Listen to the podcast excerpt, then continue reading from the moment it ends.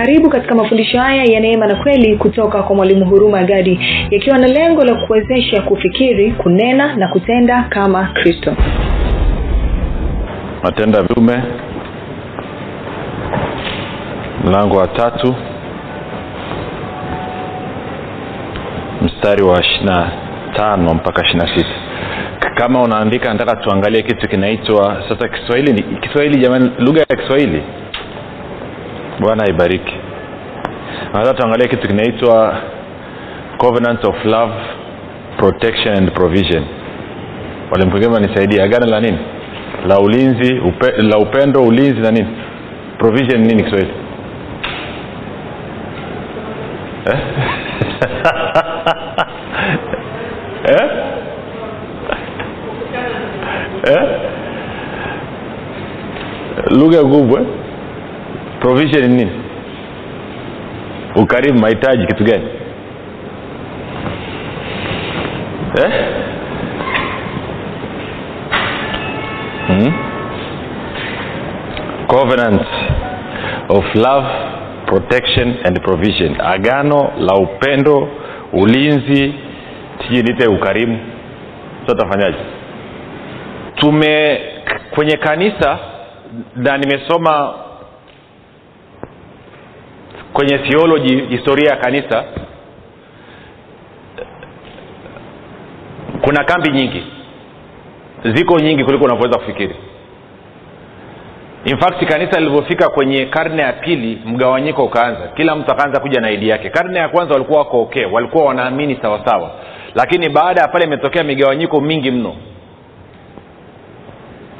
na kwa bahati mbaya asilimia kubwa ya wakristo jinsi ambavyo wamefundishwa na ambavyo wamekuwa wakifundisha wamekuwa wakifundisha kana kwamba sisi ambao ni wakristo tuna mkataba na mungu.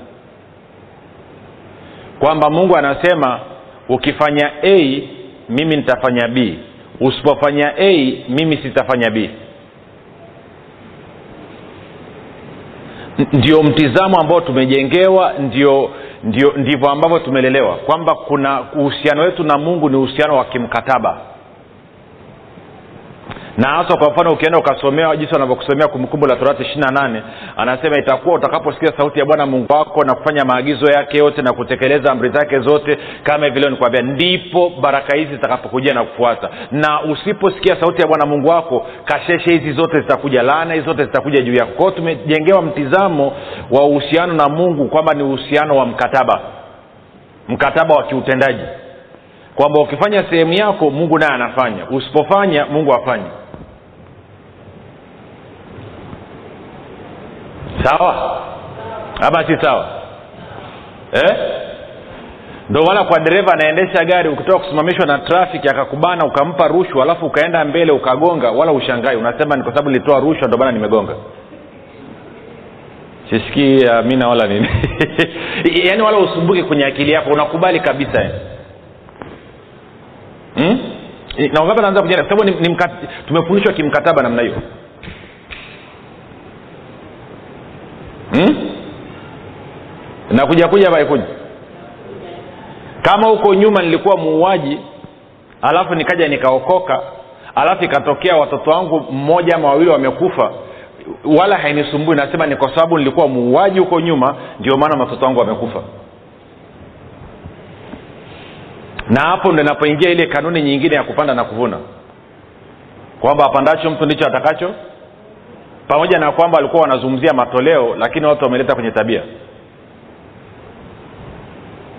Uzuri wa maisha ya gano jipya ni kwamba wewe ulipanda yesu akavuna. Mwambie jirani yako wewe ulipanda yesu akavuna. Kwa lugha nyingine ulipanda dhambi yesu akavuna mauti. Mwambie kabisa ulipanda dhambi yesu akavuna mauti. Yesu akapanda haki wewe ukavuna uzima wa milele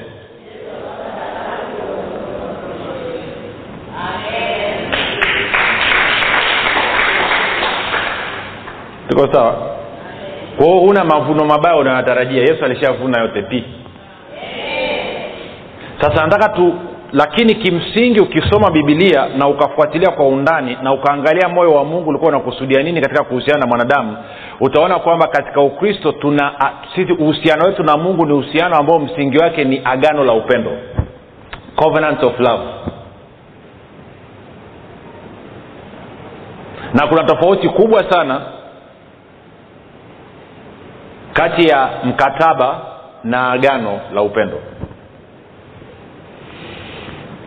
Agano ambalo mungu ameingia na kanisa na watu wake ni agano la upendo. Nini maana ya agano la upendo? Agano la upendo maana yake ni hili. Kwamba leo hii ninajitoa kwako kukutendea mema hakuna kitu chochote kinaweza kikabadilisha mtizamo wangu na kunisababisha mimi nisikutendee wema. Kwa lugha nyingine msingi wake ni kitu kinaitwa unconditional love. Upendo usiokuwa na masharti. Hasa shida saingine tumeenda kwa mungu kama vile ni, ni kama sisi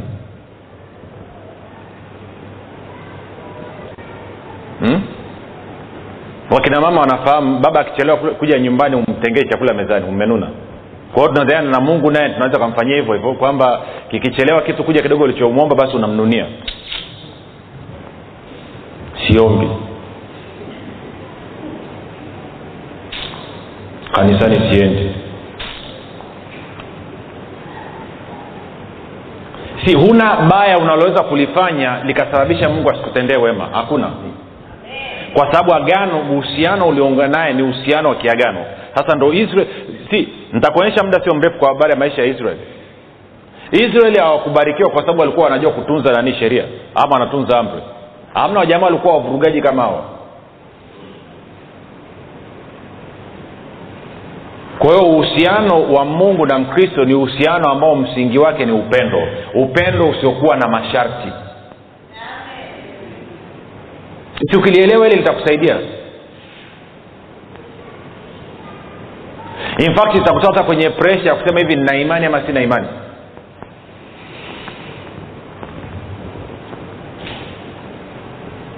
Bwana yesu asiwe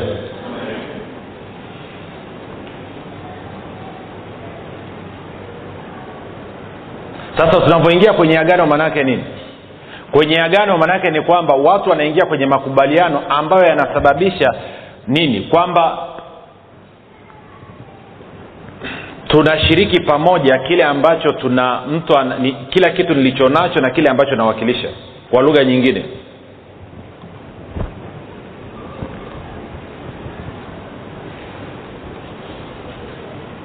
Mfalme anatafuta mke kwa mfano alafu baadaye wakati anakumbuka stori ya este kwenye bibilia alikuwa ni msichana duni msichana ovyo familia duni yuko kwa watumwa na kadhalika. Lakini siku alipochukuliwa na mfalme akaingia kwenye ndoa akawa malkia. Wangapi wanajua stori ilibadilika? Eh? ghafla utajiri wote na kila kitu alichonacho mfalme maanake iko mikononi mwa nani mwa esta. Lakini pia mamlaka yote alionayo mfalme iko mikononi mwa nani? Mwa esta. Kwa hiyo mnavyoingia kwenye agano maanake ni kwamba mnabadilishana kila kitu mlichonacho na kila kitu unachokiwakilisha unakileta mezani. Na sababu ya kuingia agano mapatano ni kwa sababu gani? Ili kumeza udhaifu wa pande zote mbili. Sawa?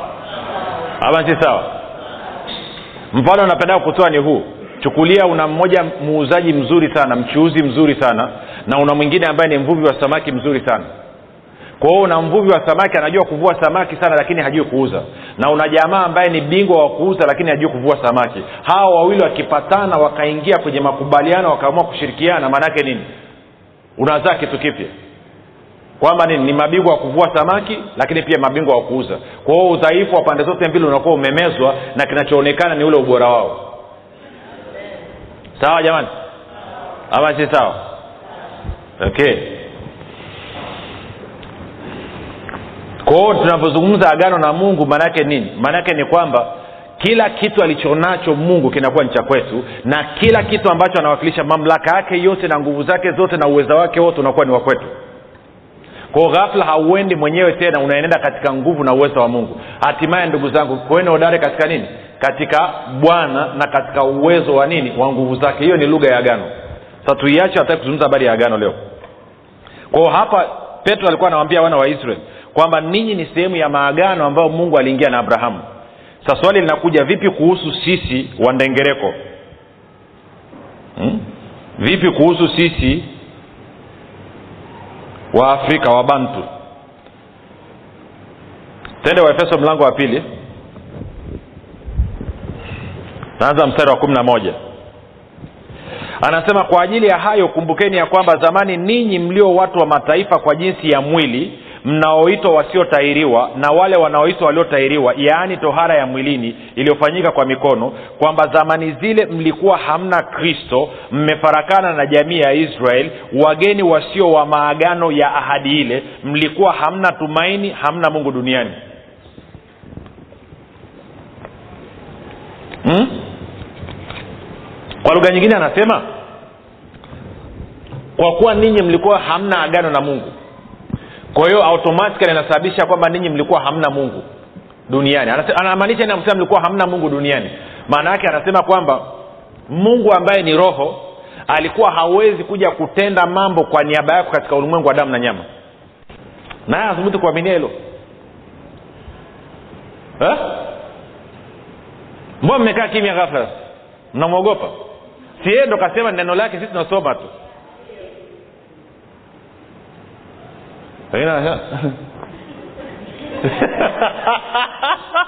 Wanaogopa radi yeye ndo amesema. Kwa sio tu kwamba umekuwa raia wa ufalme wa mungu lakini pia umekuwa wa nyumbani kwake nani? Mungu unajua sisi huku kwetu huku tanzania hatuelewa hata uraia maana yake nini? Si kaka yangu wa kwanza ni raia wa uholanzi. Ina maana akiwa hapa tanzania ikatokea vita serikali ya uholanzi itakuja kumchukua imwondoe. Alafu sisi itatuacha pamoja na kwamba ni bro. Tunasema ni kaka yangu nataka nasemaga hamna. Tumetumwa kwa ajili ya raia wa serikali nini? Raia wa watu wa uholanzi. Kwao kawa na ndugu zako wako nje ya nchi wamekuwa raia wakija kusalimia pakikinuka hapo tegemea utaondoka nao unaachwa kwao na mimi na wewe tumekuwa raia wa mbinguni serikali ya mbinguni. Kwao serikali ya mbinguni maanake ufalme wa mungu unatakiwa kuhakikisha kwamba tuko salama bin salmini masaa ishirini na manne. Pasipo kujalisha huko wapi. Najua hii ndo kitu ambao wakristo hawaelewi. Eh? Zungumza na mtu ambaye ni mkristo aliyeokoka alafu akaghafilika akaenda kwa mganga wa kienyeji. Uliza kama aliweza kuaguliwa huwa haiendi. Jamaa wakipiga tochi mbwa hawaoni kitu. Wanasema mizimu ya kwenu mikubwa sana. Actually sio mizimu. Wanamwona holy ghost. Roho mtakatifu amekaa pale ndugu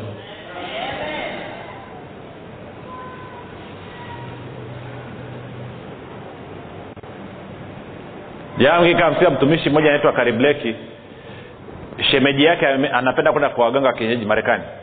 Kwao ameenda kwa wale wanao wanaopiga ramli.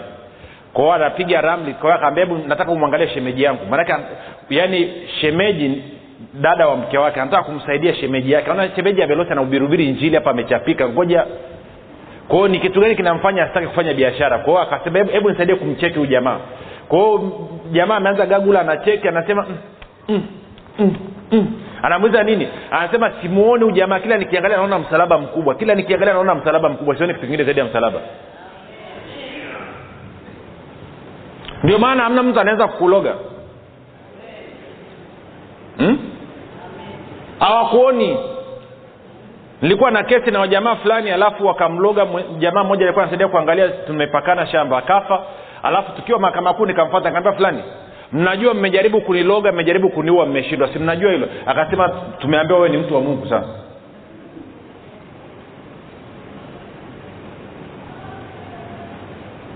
Hawawezi kukuona.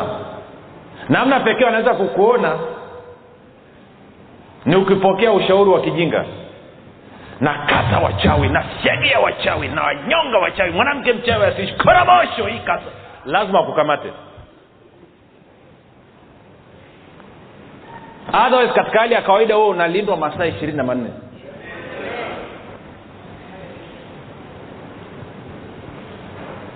Sikiliza shuhuda za ile ilipotokea wanaita septemba 11 marekani.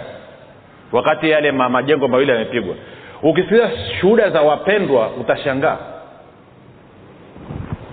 Wengine waliamka asubuhi kila kitu nalimwa kakataa kwenda kazini. Akasema leo usiendi haumu wala nini asale usiendi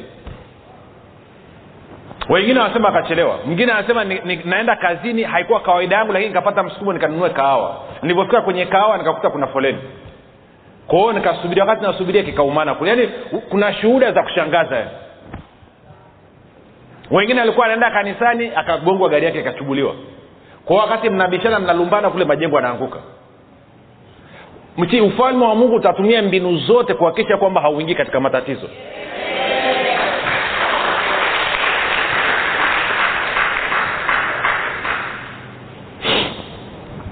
okay. Kwa hiyo bibilia inasemaje? Nasema sisi kupitia kristo tumekuwa ni sehemu ya maagano ambayo mungu aliingia na taifa la israeli tuko sawa mpaka hapo? Tuko sawa mpaka hapo? Sasa nataka tukaangalia maagano mawili chapchap sasa kuna la mwanzo kumi na tano sitalizungumza zaidi ya, ku, ya kulipita tu maagano mawili yanayozungumzwa una agano la kwanza ni mwanzo kumi na tano ambako mungu aliingia agano na abrahamu abrahamu akisimama kwa niaba ya taifa la israeli. Na hili agano likaja likathibitishwa katika kutoka mlango wa ishirini na nne. Hilo agano alituhusu sisi. Tuko sawa? Agano la pili ni agano ambalo mungu aliingia na abrahamu abrahamu akisimama kwa niaba ya kristo katika mwanzo kumi na saba. Ndio agano ambalo linatuhusu tena tukalisome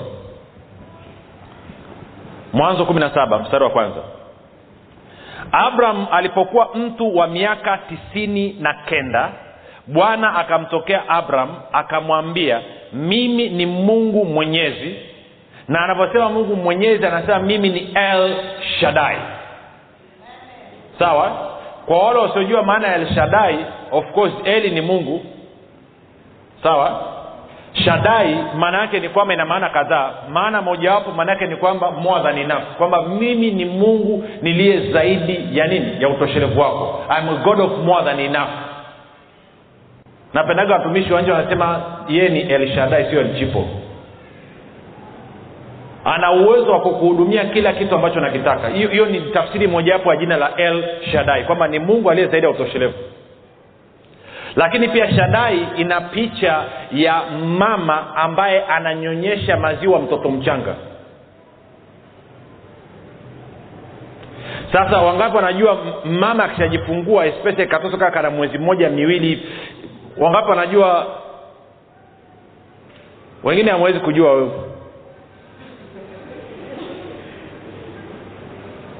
Kwa wale wanaume wanajua ndo, ndo hasara inapoanziaga hapo kwa sababu mmekaa sebleni mnapiga stori alafu kugeuka mwenzio hayupo. Kwa sababu muda wote wakati anaongea na wewe masikio yako wapi? Chumbani. Akisikia tu kama jesi huyo kashawai. Akilala usiku halali moja kwa moja. Na ndio maana wana, wa, wa, wa, wanawake ama wakina mama wakina dada mtakiwa mweze kuomba usiku. Mmeumbwa hivyo wabingwa kuamkamka usiku sio wanaume wanaume ni ngumu mno. Si tukilala tumelala. Oh haleluya. Lakini ninyi mmewekewa hicho kitu ndani mwenu kwamba una uwezo wa kushtuka usiku una uwezo wa kuamka usiku ukafanya maombi ukafanya nini. Lakini mwanaume akiingia kulala amelala kwa hiyo elshadai na hiyo picha kwamba mungu analeta picha kwamba yeye ni kama mama anayenyonyesha anayetunza mtoto mchanga. Kwa lugha nyingine anasema mimi ni mungu ambaye niko tayari kukutunza kukulisha kukuimarisha kama vile ambavyo mama mzazi anatunza mtoto mchanga anavyomnyonyesha anavyomjali na kuhakikisha kwamba mtoto yuko salama muda wote kwamba ana afya njema na kwamba anakuwa kama ambavyo inatakiwa. Ndo mungu anavyosema mimi ndiko niko hivyo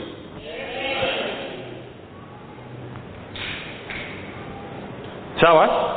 Lakini pia shadai maana yake nyingine ni mnyang'anyi. Kwa anavyosema el shadai anasema yeye ni mungu ambaye uko tayari kunyang'anya wengine kwa niaba yako wewe. Naona hamtaki kuitikia. Kwani nadhani kaanani ilikuwa ni ya waisraeli? Alifukuza watu akufukuza mbona kama alifukuza kufukuza in mungu akwenye agano la kale kimeta sio tu kwamba alikuwa anafukuza. Anasema mkifika pale hakikisheni mnaua kila kitu mpaka watoto wachanga.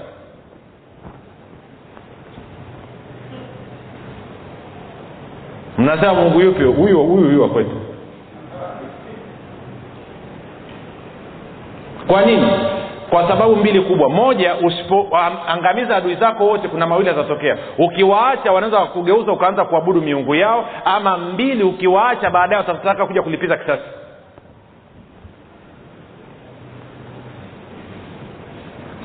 ndio maana walikuwa wakienda wanafyeka yaani kama ni kijiji kama ni taifa wanafyeka kila kitu.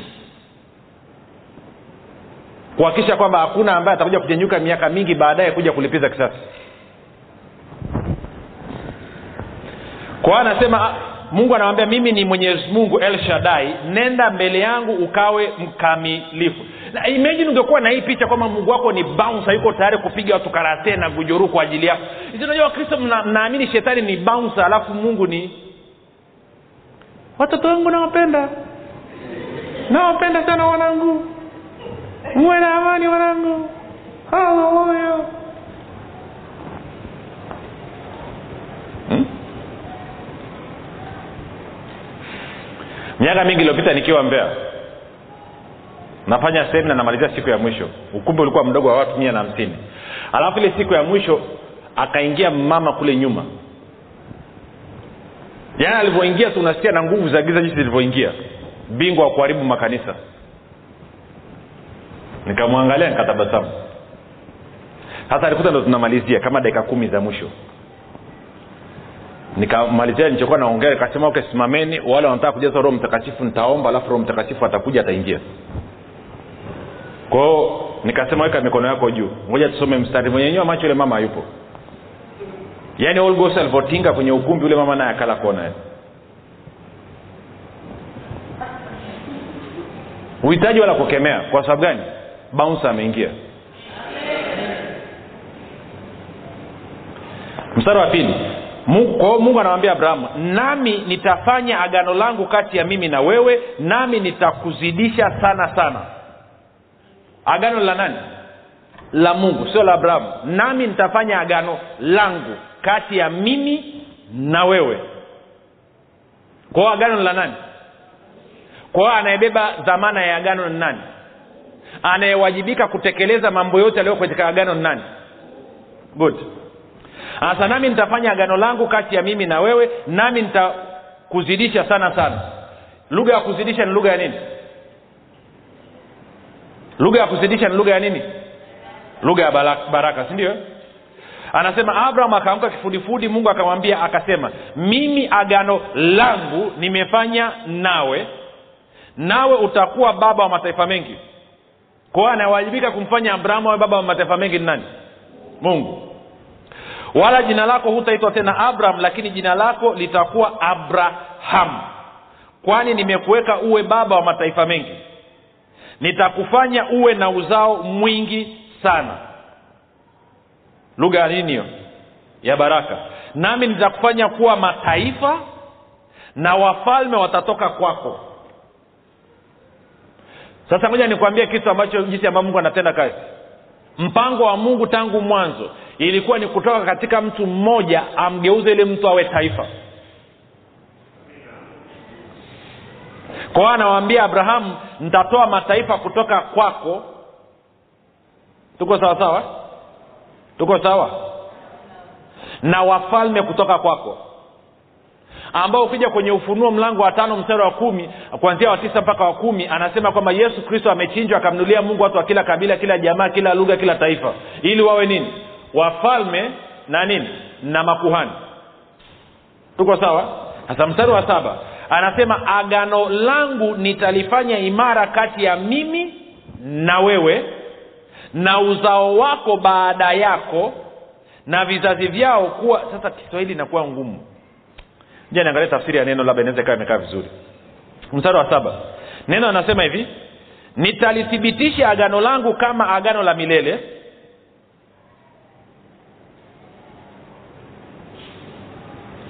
Kati yangu na wewe na wazao wako baada yako na vizazi vijavyo. Hmm, bado. Biblia habari njema. Nitalithibitisha agano langu nawe wazawa wako na vizazi vyao vyote. Moja nisema kwenye kiingereza anavyosema afu tafsiri kiingereza anasema hivi and i will establish my covenant between me and you and your descendants after you in their generations. Kwamba nitalithibitisha agano langu kati ya mimi na wewe na vizazi vyako. Kiswahili nakuaje na, na nisaidie. Descendants in their generations. Na uzao wako ama wazao wako katika vizazi vyao. Okay moja nikuelewesha anachokizungumza.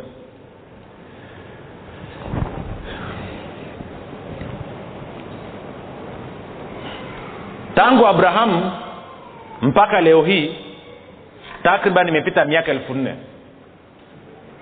Sawa na wanasema kizazi kimoja walau kibibilia unaweza ukahesabu miaka arobaini ama ukahesabu miaka mia kizazi. Tuko sawa? Kwao mungu anaingia agano na abrahamu. Anasema abrahamu agano naloingia na wewe ni agano ambalo ni la milele. Kwamba popote nitakapomkuta mzao wako katika kizazi chochote nitamfanyia kama ambavyo nafanya na wewe. Tuko sawa? Na kama kizazi kimoja ni miaka mia nne ami ni miaka mia na imeshapita miaka elfu nne imeshapita vizazi vingapi tangu abrahamu mpaka leo hii? Vizazi arobaini. Na yeye anasema anashika agano lake kwa vizazi elfu moja kwa hiyo naona mimi na wewe leo hii tukipata uthibitisho kwamba mimi na wewe tumekuwa ni mzao wa abrahamu basi mungu anawajibika katika kizazi hiki cha sasa kutuhudumia na kututendea exactly kama ambavyo alimtendea abrahamu na sawasawa alivyoahidi kwa abrahamu nataka ulielewe hili. Kumbuka ni agano la mungu sio agano lako. Anasema agano langu mimi. Kwa hiyo anasema and I will establish my covenant between me and you and your descendants. Nitathibitisha agano langu kati ya mimi na wewe na uzao wako katika vizazi vyao for an everlasting covenant kuwa agano la milele. To be god to you and your descendants after you. Kuwa mungu kwako na wazao watakaofuata baada yako wewe. Okay wengine hawaelewi wewe unavyosema mungu wangu ni tofauti na mtu uh, wa duniani anavyosema mungu wangu. Yule anasema mungu wangu kwa sababu mungu amemuumba. Wewe unasema mungu wangu kwa sababu mungu ameingia agano la milele ameahidi kwa nafsi yake mwenyewe. Ameapa kwamba lazima akutendee wema lazima akutunze lazima akulinde lazima ahakikishe kwamba yale mema yote aliyomwahidi abrahamu lazima ayafanye kwako. Vinginevyo asipotekeleza yeye sio mungu kwa hiyo unavyosema mungu wangu ni lugha tofauti kabisa na mtu ambaye sio mkristo mtu ambaye ajazaliwa mara ya pili.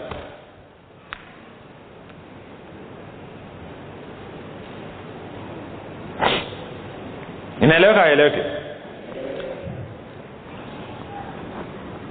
kwa anasema agano langu nitalifanya imara kati ya mimi na wewe na uzao wako baada yako katika vizazi vyao kuwa agano la milele kwamba nitakuwa mungu kwako na kwa wazao wako baada yako milele.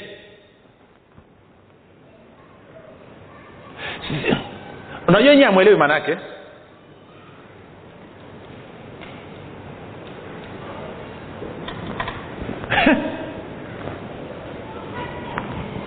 ukisema yule ni mtoto wa fulani maanaake nini eh? Unavyosema unaona katika kijana mtoto wa james maanaake nini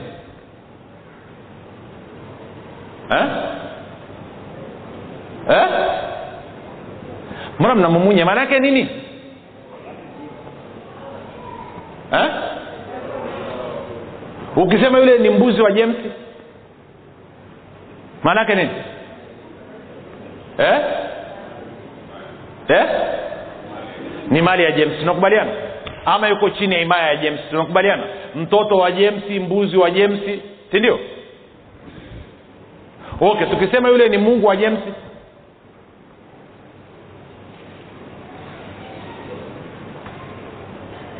sasa mnaogopa ninasema tukisema yule ni mungu wa jemsi maanaake nini? Okay moja tuweke lugha nzuri. Tukisema yule ni mfanyakazi wa itv maanaake nini? Ama yule ni mfanyakazi wa coca cola ama yule ni mfanyakazi wa ikulu. Maanaake nini? Anafanya kazi wapi? Ikulu.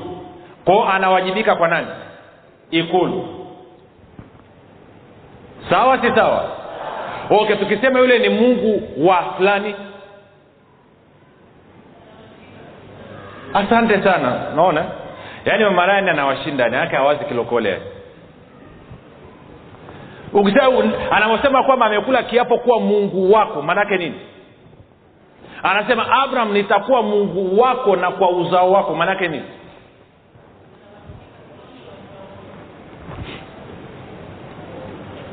Naona tunavyopata shida pepo za dini zinanyenyuka maanaake ni kwamba mungu amekula agano amekula kiapo. Anasema kwamba mimi nitakuhudumia wewe abrahamu nitakutumikia wewe abrahamu na mzao wako nitakapomkuta mahali popote nitamtumikia. Sasa mi sinasoma bibilia ama wewe unatafsirije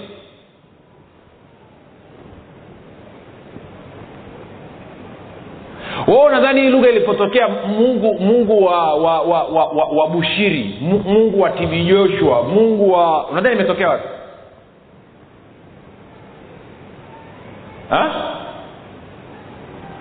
Kuna wengine mko hapa hata watu hawajui kama una mungu.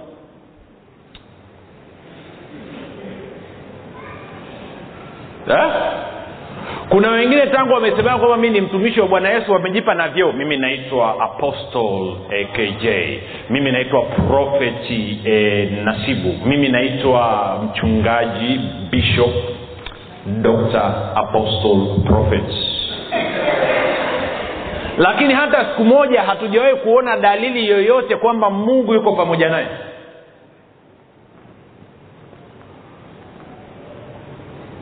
kwa hiyo mungu alivyoingia agano anasema nitakuwa mungu wako wewe abrahamu. Na katika vizazi vinavyokuja sehemu yoyote nitakapokuta mzao wako ninaahidi mi nitakuwa mungu kwake kwa mzao wako. Kwa lugha nyingine nitakutumikia. Okay wangapi hapo wanajua kwamba yesu alikuwa mungu? Ni mwanadamu lakini pia ni mungu wangapi walisoma mungu akiosha watu miguu? Unadhani alikuwa anaosha nani? Kwa hiyo yesu alipoinama kuosha miguu mungu akasimama akasema siinami. Inama mwenyewe.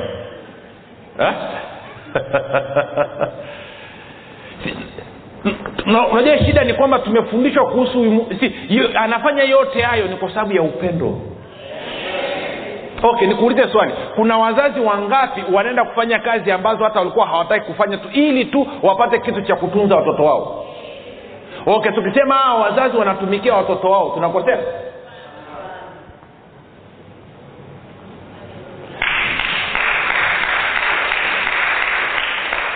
kwa sababu lisipoingia hilo kwenye akili yako utamwaminije mungu? Sasa wewe mwenyewe unamwogopa ukimwangalia umeangalia kimtego mtego yani ndio maana ukiingia tu baba yetu uliye mbinguni natubu dhambi zangu zote nazozifanya kwa kuwaza kunena kwa kutenda. Kabla hujapigwa radi. Alafu unashangaa kwa nini maombi yako hayajibiwi hayajibiwi kwa sababu ni tapeli. Unaomba msamaha sio kwa sababu unaomba msamaha unaomba msamaha kwa sababu una shida. Ungekuwa hauna shida usingekuja kuomba msamaha. Na wengine mnaomba msamaha kabla ya kulala kwa sababu mnatarajia kufa zaidi usiku kuliko mchana kwa hiyo unaomba msamaha wa dhambi zako inkesi ukifa usije ukaende jehanam uwe na uzima wa milele. Kwao insurance. Kwa mungu amekula kiapo. Bwana yesu asifiwe. Bwana yesu asifiwe. Okay. Hey. tende kwenye mwanzo. Ni historia najua zaidi lakini nitakaa vizuri tu sasa hivi mwanzo ishina mbili. Mstari wa kwanza. Ikawa baada ya mambo hayo mungu alimjaribu abrahamu akamwambia e abrahamu naye akasema mimi hapa. Akasema umchukue mwanao mwana wako wa pekee umpendaye isaka ukaende zako mpaka nchi ya moria ukamtoe sadaka kuteketezwa huko juu ya mlima mmojawapo nitakao kuuambia mungu yuko strict. Anaambia mchukue mwana wako wa pekee. Hivi ni kweli abrahamu alikuwa na mtoto mmoja? Vipi kuhusu ismaili? Ishmaili ismaili. Ha? Ha? si ndio maana neno mzao katika vizazi vyao kwamba alikuwepo ismaili. Mungu amtambui ismaili. Ama ishmaili mwite vyovyote navyotaka kumwita. Ishmaili ismaili ismaili. Mungu amtambui. Ya anajua ni mtoto ametoka katika viuno vya vya abrahamu lakini sio sehemu ya mapatano sio sehemu ya agano. Kufuatana na mungu kumbuka ismaili ni wa kwanza wa pili ni isaka. Anasema mwana wako wa pekee umpendaye sana ndio maana wako watoto wengi watu wengi watu wote wameumbwa na mungu katika sura na mfano wa mungu. Lakini wewe ni mwana wake wa pekee anayekupenda sana.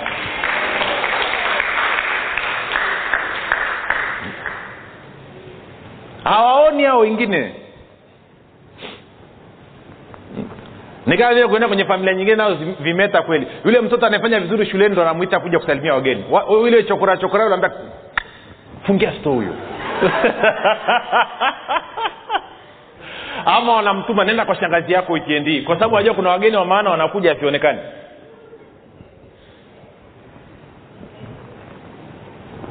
okay. Kwa anawambia akamtoe. Of course story inaenda inaenda inaenda inaenda akawa amemweka juu ya kichanja anataka kumtoa sasa mstari wa kumi na tano.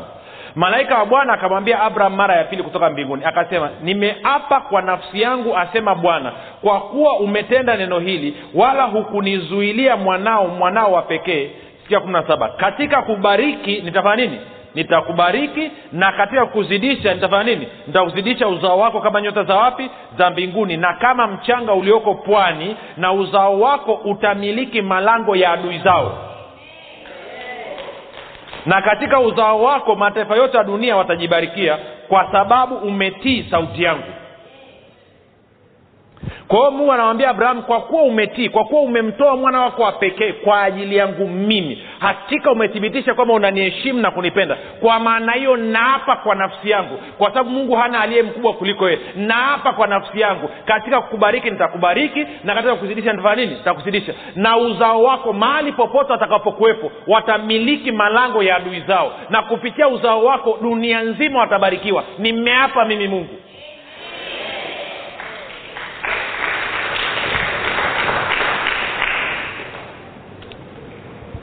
mwanzo ishiri na sita. Ikawa njaa katika nchi hiyo mbali na njaa ile ya kwanza iliyokuwa siku za abrahamu isaka akamwendea abimeleki mfalme wa wafilisti huko gerari bwana akamtokea akasema usishuke kwenda misri kaa katika nchi nitakayokuambia kaa ugenini katika nchi hiyo nami nitakuwa pamoja nawe na kukubariki maana nitakupa wewe na uzao wako nchi hizi zote nami nitakifanya imara kiapo nilichomwapia abrahamu baba yako nitazidisha uzao wako kama nyota za mbinguni nami nitawapa uzao wako nchi hizi zote na katika uzao wako mataifa yote ya dunia watajibarikia. Kwa sababu kwa sababu abrahamu alisikia sauti yangu akayahifadhi maagizo yangu na amri zangu na hukumu zangu na sheria zangu. Isaka akaa katika gerari. Kwa hiyo mungu anamwambia isaka nitakutendea mema nitakubariki nitakuzidisha nitakustawisha kwa sababu ya abrahamu sio kwa sababu ya chochote ulichokifanya wewe sio kwa sababu ya tabia yako. Sio kwa sababu ya mwenendo wako. No, no, no kwa sababu ya abrahamu kwa sababu nilikula kiapo kwa abrahamu kwa hiyo dili nini? Ni kutafuta namna ya kuwa mzao wa nani? Wa abrahamu ili mungu akinikuta mahali popote atimize kiapo chake. On. Ha? kwao isaka akakaa akalima tani mstari wa kumi na mbili. Ntasoma mstari wa kumi na mbili kumi na tatu na kumi na nne kwenye bibilia ya neno tafsiri ya neno. Anasema isaka akapanda mazao katika nchi hiyo kwa mwaka huo huo akavuna mara mia kwa sababu bwana alimbariki. Isaka akawa tajiri mali zake zikaendelea kuongezeka mpaka akawa tajiri sana. Akawa na mifugo ya kondoo na ng'ombe na watumishi wengi sana kiasi kwamba wafilisi wakamwonea wivu. Nini? Akia mungu amjanisikia hivi itatokea nini tukiamua kuamini? Mungu anataka uwe tajiri kiasi gani?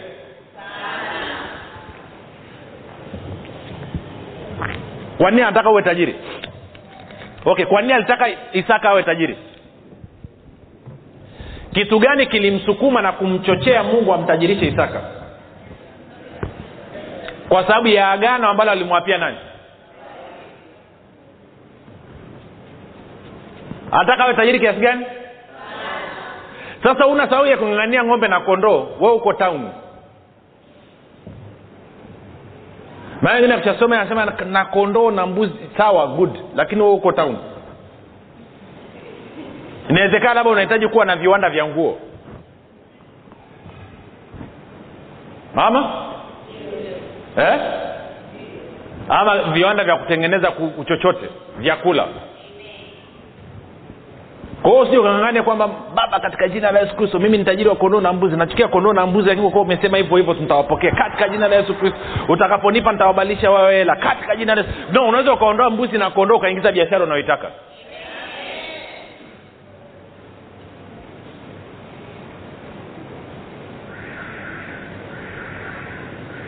Na ukitaka kujua mtu amejiandaa kuwa tajiri naweza nikafanya zoezi hapa lakini nitawaumbua nikimsimamisha mtu nakwambia wewe nikikupa milioni mia sasa hivi utaifanyia nini? Nitafungua biashara. Biashara gani? Ziko nyingi tu nyingi tu nyingi tu nyingi tu. Yaani naweza nika nyingi tu naweza nikasafiri nikafanya biashara ya mazao. Huyo mtu ukimpa milioni mia inaisha yote. Hajawahi kukaa hata siku moja akatafakari. Na mtu anamna hiyo hela haitakaa imfikie Ah? ngoja tusome tena mstari wa ko anasema isaka akapanda mazao katika nchi hiyo kwa mwaka huo huo akavuna mara mia. Mwaka huo huo msisitizo mwaka huo huo. Si wakristo wengine wakisoma hii mistari hawaelewi. Amesema mwaka huo huo. Mwaka huo huo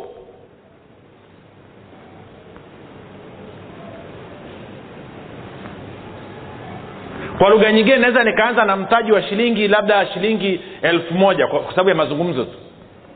Baraka ya bwana ikaanza kuzungusha hii shilingi elfu moja kiasi kwamba tukifika mwisho wa mwaka utakuta hii shilingi elfu moja mtaji wangu umeongezeka mara mia. Kwa akusema tripu ya kwanza tu. Amesema mwaka huo huo. Sawa? Ama huyo ni mzao wa nani? Wa abrahamu. Sasa moja nipige shortcut twende kwenye wagalatia tatu. Tujitumbukize hapa alafu tarudi mahali.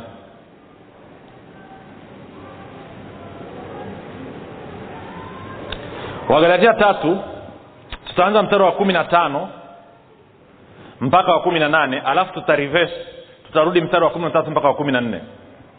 Wagalatia tatu kumi na tano mpaka kumi na nane anasema ndugu zangu nanena kwa jinsi ya kibinadamu. Lijapokuwa ni agano la wanadamu hata hivyo likiisha kuthibitika hakuna mtu alithibitishaye wala kuliongeza neno. Anasema hivi hata kwenye maagano ambayo ni ya kibinadamu agano likishaingiwa damu ikamwagika hakuna mtu anayeweza kuongeza kitu kwenye lile agano wala hakuna mtu anaweza kupunguza kitu kwenye lile agano. Tuko sawa? Na mungu aliingia agano na abrahamu katika mwanzo kumi na saba ikatumika damu ya kibinadamu kwenye mwanzo kumi na tano aliambia chukua ng'ombe mbuzi kondoo na kuku. Jogoo. Na israel walivyokuja kuthibitisha hilo agano katika kutoka ishiri na nne wakatumia damu ya ng'ombe na mbuzi. Katika mwanzo kumi na saba damu iliyotumika ni damu ya abrahamu mwenyewe. Akaambiwa tairiwa. Alipotairiwa damu ikamwagika. Damu ya binadamu. Kama unao alafu yesu anakuja kuthibitisha anapokufa msalabani anathibitisha lile agano kwa damu yake mwenyewe na kwa sababu hiyo anasema agano likishaingiwa hakuna mtu anaweza kuongeza kitu wala hakuna mtu anaweza kupunguza kitu. Sawa jamani? Kumi na sita. Basi ahadi zilinenwa kwa abrahamu na kwa mm, zao wake. Hasemi kwa wazao kana kwamba ni wengi bali kana kwamba ni mmoja. Kwa mm, zao wako yaani kristo. Tuko sawa? Kwao mungu aliweka ahadi na hiyo ahadi ilikuwa ni kwa kristo sawa? Anasema nisemalo ni hili. Agano lilothibitishwa kwanza na mungu torati iliotokea miaka mia nne na thelathini baadaye haliitangui hata kuibatia ile ahadi. Kumbuka anasema kiapo ambacho mungu alifanya kwa abrahamu kilikuwa ni miaka mia nne na thelathini kabla torati sheria amri kumi haijaja. Kwa hiyo torati sheria amri kumi imekuja miaka mia nne na thelathini baadaye. Kwa hiyo haiwezi ikavunja ikatangua ikabadilisha agano ambalo mungu aliingia na kristo ama na abrahamu kwa niaba ya kristo na abrahamu kwa niaba ya taifa la israeli. Haiwezekani inaeleweka maeleweki inaeleweka maeleweki inaeleweka maeleweki ngoja nikufafanulie kitu. Angalia wana wa israeli nilikwambia kwamba wana wa israeli walikuwa wanabarikiwa na nitakuonyesha muda sio mrefu. Sio kwa sababu ya tabia yao kuwa njema. Walikuwa wanabarikiwa kwa sababu ya kiapo ambacho mungu aliingia na abrahamu. Sio kwa sababu ya tabia yao njema. Ama sieleweke moja tupozi hapa tutarudi hapa. Hii sehemu ya kwanza ni utangulizi. Ha, ha, ha, ha, ha. twende kwenye kumbukumbu la torati. Tutarudi hapa mlango wa tisa. Angalia mungu anavyowambia israeli wakati anaingiza kuwamilikisha kanani. Naanza mstari wa kwanza. Sikiza e israeli hivi leo nataka kuvuka yordan uingie kwa kumiliki mataifa yaliyo makubwa na yenye nguvu kupita wewe miji mikubwa iliyojengwa kuta hata mbinguni watu wakubwa warefu wana wa, wa wanaki waujuao uliokuwa ukisikia eh, wakitajwa hivi ni nani awezaye kusimama mbele ya wana wa anaki tatu. Basi jua siku hii ya leo kuwa bwana mungu wako ndiye atanguliaye kuvuka mbele yako kati kama moto uteketezao atakayewaangamiza. Tena atawaangusha mbele yako. Ndivyo atakavyowafukuza na kuwapoteza upesi kama alivyokuambia bwana. Nne. Usiseme moyoni mwako bwana mungu wako atakapokwisha kuwasukumia nje mbele yako ukasema ni kwa haki yangu aliyonitia bwana nimiliki nchi hii kwani ni kwa ajili ya uovu wa mataifa haya bwana awafukuza nje mbele yako si kwa haki yako wala kwa unyoofu wa moyo wako. Hivi ni eh, hivi uingiavyo kumiliki nchi yao lakini ni kwa uovu wa mataifa haya bwana mungu wako awafukuza nje mbele yako tena apate kuliweka imara. Hilo neno bwana alilowaapia baba zako abrahamu isaka na yakobo. Umesikia alichosema? Anasema basi jua ya kuwa bwana mungu wako hakupi nchi hii nzuri uimiliki kwa ajili ya haki yako kwa maana huu taifa lenye shingo ngumu kwa hiyo sio kaanza kujisifia hey, jamani mpendwa haleluya haleluya. Jamani ulipataje hii? Niliomba rehema wiki tatu.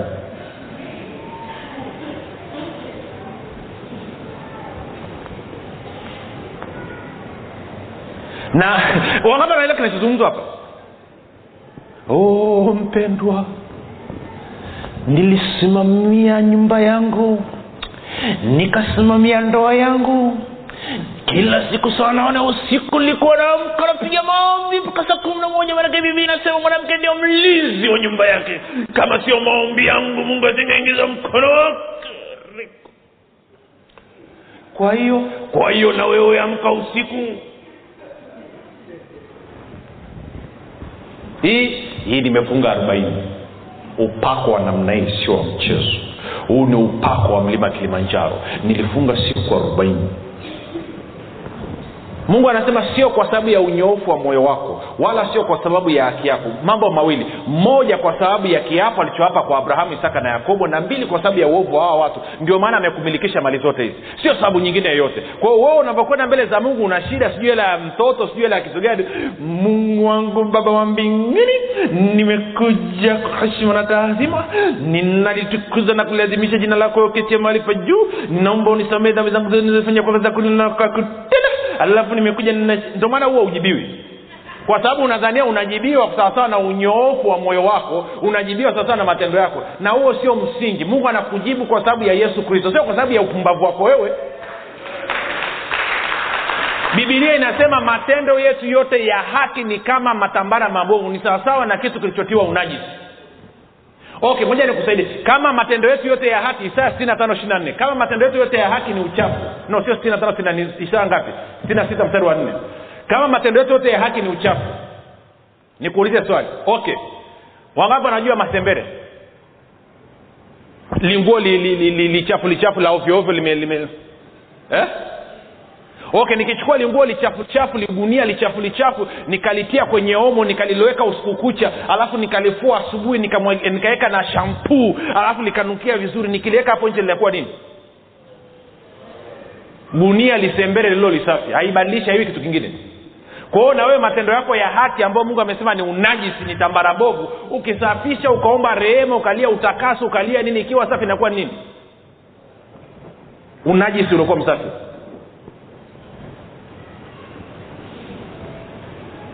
naona mapepo wa dini anavyopata shida. Ngoja nikwambie. Kama kama unachokiomba na kukiamini kinafanya kazi endelea nacho. Ila kama upati matokeo labda unatakiwa ubadilishe. Ukishaanza kusema mungu ananijibu na kunitendea wema sawasawa na mwenendo wangu na tabia yangu wangapi wanajua ibilisi atapiga kambi nyumbani kwako? Atahakikisha kila sekunde anakusababisha umekosea kwa namna moja ama nyingine ili nini? Ili usio na ujasiri wa kupokea mbele za mungu. Lakini akijua kwamba unajua kwamba unajua kwamba unapokea mbele za mungu kwa sababu ya kristo na agano ambalo mungu alimwapia abrahamu hana cha kutega nacho tena. Hawezi atakutega na nini? No anawambiaga watu na watu wazanaga utani. Wewe njoo nikute napigana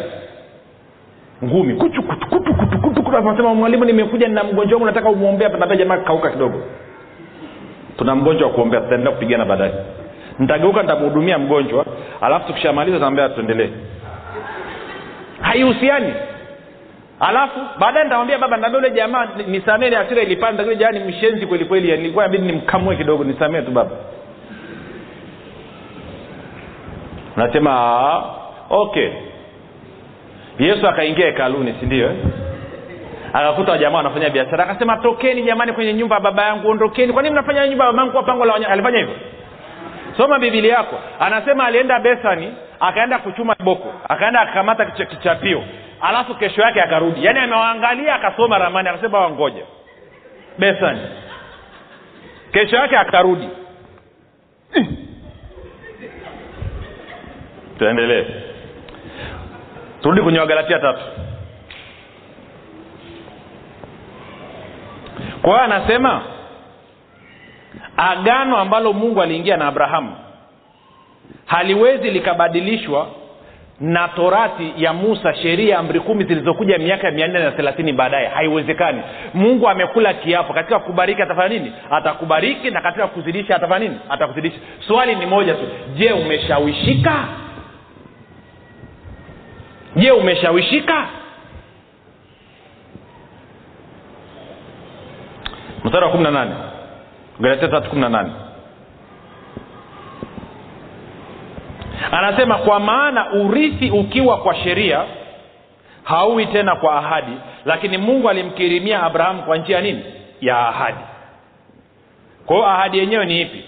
Mstari wa kumi na tatu hadi wa kumi na nne wagalatia tatu kumi na tatu hadi kumi na nne. Kristo alitukomboa kutoka katika laana ya torati kwa kuwa alifanywa laana kwa ajili yetu. Maana imeandikwa amelaaniwa kila mtu angikwae juu ya nini? Ya mti. Ili kwamba baraka ya nani? Ya abrahamu iwafikilie mataifa katika yesu kristo. Tupate kupokea ahadi ya roho mtakatifu kwa njia nini? Ya imani kwa hiyo mungu anaingia agano na abrahamu anasema popote nitakapokuta mzao wako lazima nihakikishe baraka hii ya kwako baraka ya bwana inakaa katika maisha ya huyu mtu na lazima nimwachilie roho mtakatifu kwa huyu mtu. Kwa hiyo roho mtakatifu pamoja na baraka ya abrahamu vinapatikana kwa imani na vinatenda kazi kwa imani. Na imani nini? Ni kushawishika kabisa. Tuko sawa? Tuko sawa? Hasa mstari wa ishiri na tisa anasema na kama ninyi ni wakristo yaani kama wewe ni mali ya kristo basi umekuwa mzao wa abrahamu na mrithi sawasawa na ahadi. Sema mimi ni mzao wa abrahamu na mrithi sawasawa na ahadi. Okay kama hujashawishika sio mbaya. Twende wagalatia nne.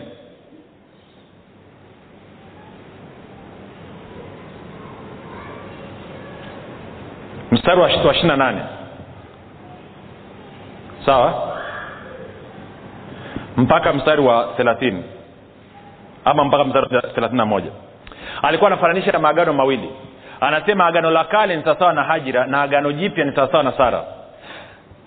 Wagalatia ishirina nane. Anasema basi ndugu zangu kama isaka sisi tu watoto wa ahadi. Sema mimi ni mtoto wa ahadi. Kwa kuwa mimi ni mzao wa abrahamu kwa sababu ya kristo aliyoko ndani mwangu anasema lakini kama vile siku zile aliye e, kama siku zile yule aliyezaliwa kwa mwili alivyomuudhi yule aliyezaliwa kwa roho ndivyo ilivyo na sasa. Lakini lasemaje andiko mfukuze mjakazi na mwanawe kwa maana mwana wa mjakazi hata rithi kabisa pamoja na mwana wa muungwana. Ndipo ndipo sa ndugu zangu sisi si watoto wa mjakazi bali ni watoto wa huyo aliye muungwana. Kwa anasema kwamba wale wanaotafuta kurithi ahadi za mungu kwa juhudi binafsi kwa, kwa kutegemea mwili wao hawatakaa warithi. Ni wale tu wanaotumia imani wakiamini kwamba wao ni mzao wa nani? Wa abrahamu kwa sababu ya kristo. Bwana yesu asiwe bwana yesu asiwe kwao wewe ni mzao wa nani? Wewe ni mzao wa nani? Sema mimi ni mzao wa abrahamu kwa sababu ya kristo. Kwao popote bibilia inapozungumzia mzao maana yake ni kwamba inazungumzia mimi. Twende waibrania. Waibrania sita. Waibrania mlango wa sita. Naanza mstari wa kumi na tatu chapchap anasema kwa maana mungu alipompa abrahamu ahadi kwa sababu alikuwa hana mkubwa kuliko yeye mwenyewe wa kumwapa aliapa kwa nafsi yake akisema hakika yangu kubariki nitakubariki na kuongeza nitakuongeza na hivyo kwa kuvumilia akapata ile ahadi. Kumi na sita. Maana wanadamu huwapa kwa yeye aliye mkuu kuliko wao na kwao ukomo wa mashindano yote ya maneno ni kiapo kwa kuyathibitisha. Akia mungu tena vile mi sijadokoa nyama mwisho wa nini? Wa mabishano. Kumi na saba. Kwa anasema katika neno hilo hilo mungu akitaka kuwaonyesha zaidi sana warithio ile ahadi. Wakina nani hao? Sema mimi hapa. Jinsi mashauri yake yasivyoweza kubadilika alitia kiapo katikati ili kwa vitu viwili visivyoweza kubadilika ambavyo katika hivyo mungu hawezi kusema uongo tupate faraja iliyo imara sisi tuliokimbilia kuyashika matumaini yale yaliyowekwa mbele yetu. Anasema hivi kwamba mungu alitumia mambo mawili kuthibitisha kwamba amemaanisha kwamba katika kukubariki atakubariki na katika kukuzidisha atakuzidisha. Mambo gani hayo mawili? Moja anasema mungu ambaye asemi uongo. Moja ni agano ambalo aliingia na abrahamu mwanzo kumi na saba. Alafu mbili ni kiapo ambacho alimwapia abrahamu katika mwanzo ishiri na mbili. Agano kiapo. Kwa hiyo mungu ameingia agano na amekula kiapo. Kwamba lazima akubariki lazima akuzidishe. Je umeshawishika? Hilo ndo swali. Je umeshawishika je umeshawishika? Sini anasema nitakuwa mungu wao. Kwamba mungu ameapa kwamba nitakuwa mungu wako lazima nikubariki lazima nikuzidishe anasema mungu hawezi kusema uongo.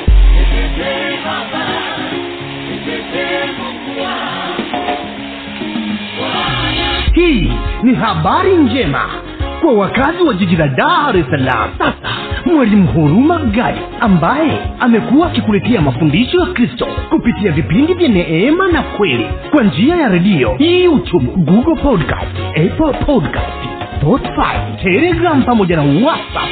Anapenda kukujulisha kuwa sasa unaweza kushiriki ibada iliyojaa nguvu ya roho mtakatifu na kweli ya kristo. Ibada hizi zitafanyika katika ukumbi wa dreamland uliopo mbezi bichi bondeni jijini dar kumbuka ibada hizi zitafanyika siku ya jumapili kuanzia saa tatu kamili za asubuhi hadi saa saba kamili za mchana ambapo mwalimu huruma gadi atafunua kweli ya kristo katika nguvu za roho mtakatifu wagonjwa watahudumiwa na kupokea uponyaji. Wenye vifungo watafunguliwa na kuwekwa huru. Na kwa siku za jumatano ni ibada ya ushirika mtakatifu pamoja na maombezi. Itakayoanza saa kumi na moja za jioni hadi hadi saa moja na dakika thelathini ibada hizi zitafanyika katika ukumbi wa dreamland uliopo mbezi bichi bondeni jijini dar es salaam. Au kwa mawasiliano zaidi piga simu nambari 7645242 au 7895242 au 6735242 kumbuka ni kweli unayoijua ndiyo itakayokuweka huru. Umekuwa ukisikiliza mafundisho ya neema na kweli kutoka kwa mwalimu huruma gadi kama una ushuhuda ama maswali ama unahitaji kuombewa tupigie simu namba 7645242 au 6735242 au tuandikie barua pepe info at neema na kweli org